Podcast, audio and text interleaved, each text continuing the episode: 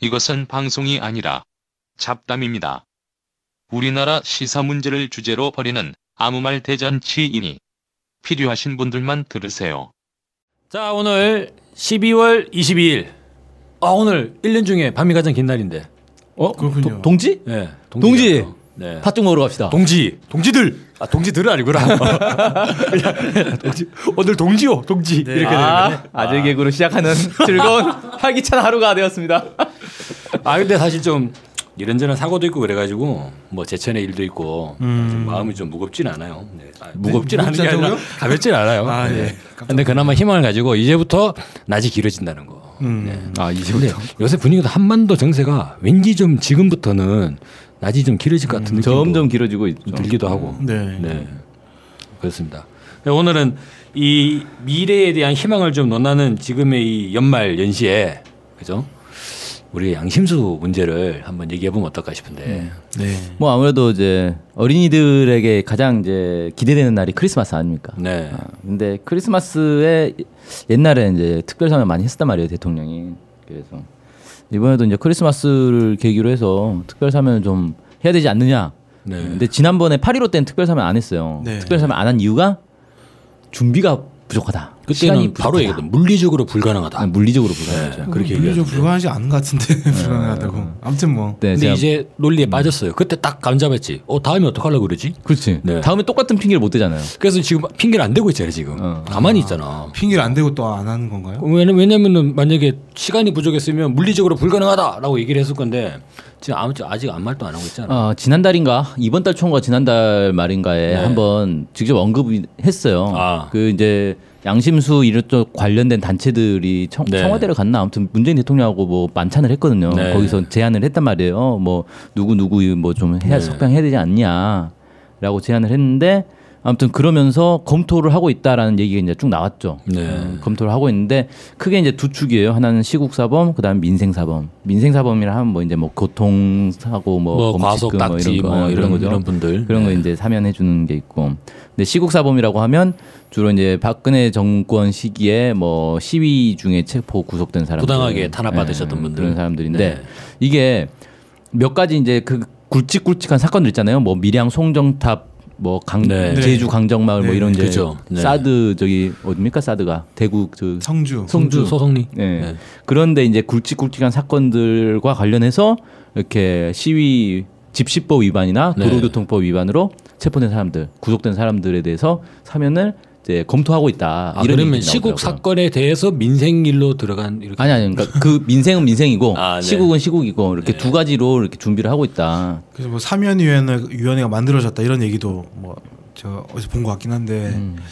그런데 구체적으로 누구 누구다 이런 건 언급이 잘 없더라고요. 그건 지금 언급할 수 없죠. 네. 예, 사실 그건 뭐 이제 아무래도 부담돼서 그런 걸까요? 아니 원래 아. 사면하는데 사전에 누구 누구 사면할 거다 미리 얘기를 할 수가 없어요 그건 어, 그 얘기를 하면 오히려 법적 문제가 음. 되고. 근데 언론 언론이나 이런 데서는 막 누구 사면 될 듯 이렇게 막 분위기를 만들기도 아, 하잖아요. 그렇죠, 그렇죠. 아, 그런 언론에서 예. 어. 것도 좀 없, 없는 것 같아요. 언론에서 누구 사면 안 될 뜻은 나오죠. 이석기 의원은 네. 사면 안 될 듯. 아. 네. 한상균 위원장은 좀 애매하다. 사면 될 가능성도 있고 안 될 가능성도 있고 어, 이렇게. 그, 그, 그 중에서 경제인은 하지 않겠다 이런 얘기. 아 예, 경제인은 안 한다고 네, 그런 못 것 박았어요. 음, 같습니다. 근데 지금 이명박 박근혜 정권의 시국 사건들을 보면 대체로 그것이 근거가 없다는 것이 다 드러나고 있지 않습니까? 뭐 그러니까 그 시국 사범으로 만들었던 그 무리한 사건 판결. 판결 뭐 네, 이런 네. 것들이 무리- 무리한 무리한 탄압이었죠. 음. 탄압의 결과로 난 빚어진 네네 네. 그래서 사면을 하는 게 맞는 것 같은데 이를테면 뭐 민주노총 한상균 위원장만 하더라도 사실 민중 총궐기로부터 시작한 거잖아요. 그렇죠. 네. 네. 혐의는 도로교통법 위반 아닙니까? 네. 어, 도로에 잘못 내려갔다가 지금 5년을 야, 받았어요. 어떻게 아니 이제 뭐 대규모 집회를 뭐 주도했다고 쳐요. 네. 예. 근데 그렇게 만든 거는 사실 이명박 박근혜 정권의 책임인 거고 그렇죠. 민중이 분노한 건데 음. 그 분노한 민중의 또 단체의 대표자로서 음. 대규모 집회를 열었다. 그렇죠. 근데 그렇다고 징역을 5년 때리는 건 뭐야?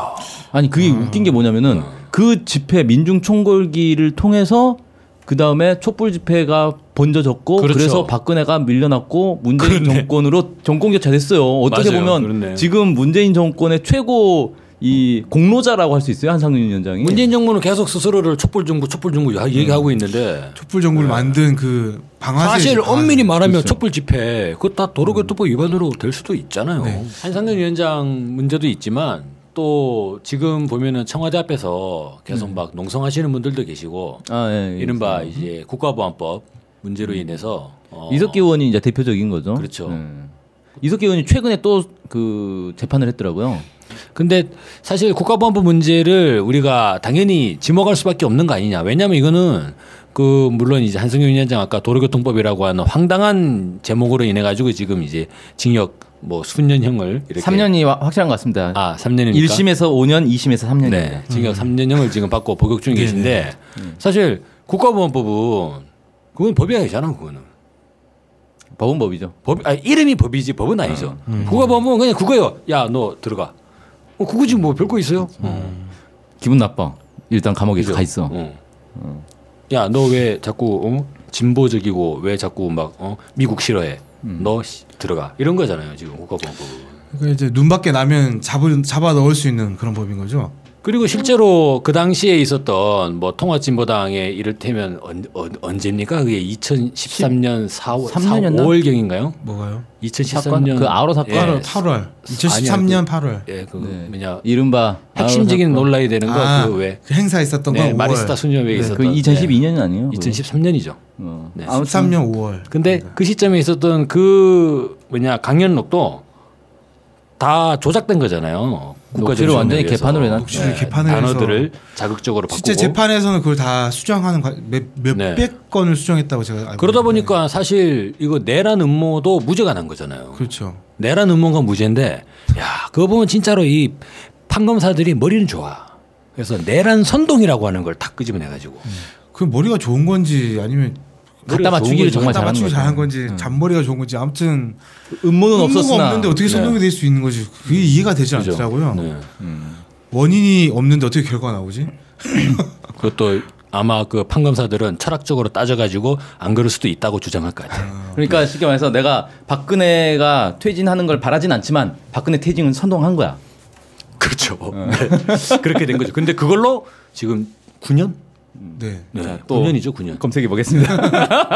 근데 문제는 이게 물론 비정상적인 상황, 박근혜 정권, 정권도 아니었던 박근혜 왕조 시대에 있었던 이제 일이었잖아요. 네. 근데 이게 그렇죠. 좀 왕조. 네, 뭐 사람이 먼저다라고 해가지고 정상적인 나라를 만들어 보자라고 하고 있는데 이게 왜 지난날의 적폐가 그대로 이제 응축돼 있는 상황인데 왜 개선되지 않는지 이게 쉽게 말해서 이런 거예요. 사회적 논란을 피하겠다라는 거거든요. 음. 그러니까 이석기 의원을 석방하면 이제 또 종북 논란이 발생할 수 있다. 쉽게 바로 말해서 또 이제 자유한국당도 네. 아, 그렇죠. 여, 예, 그 보수 야당들한테 공격받기 싫다 이거예요. 음. 한상균 위원장도 사실은 그것 때문에 꺼리고 있단 말이에요. 근데 한상균 위원장에 대해서는 여론이 그래도 꽤나 석방을 요구한 여론이 높아요. 네. 음, 높은 편이기 때문에 한상균 위원장까지는 사면을 할 수 있을 가능성이 좀 있는데 네. 이석기 의원 같은 경우는 여론이 그렇게 좋진 않잖아요. 네. 그러니까 이 여론을 그 여론이 별로 안 좋은데도 불구하고 해내야 된단 말이에요. 정권 입장에서는. 그렇죠. 그게 이제 걸리는 거죠. 내가 왜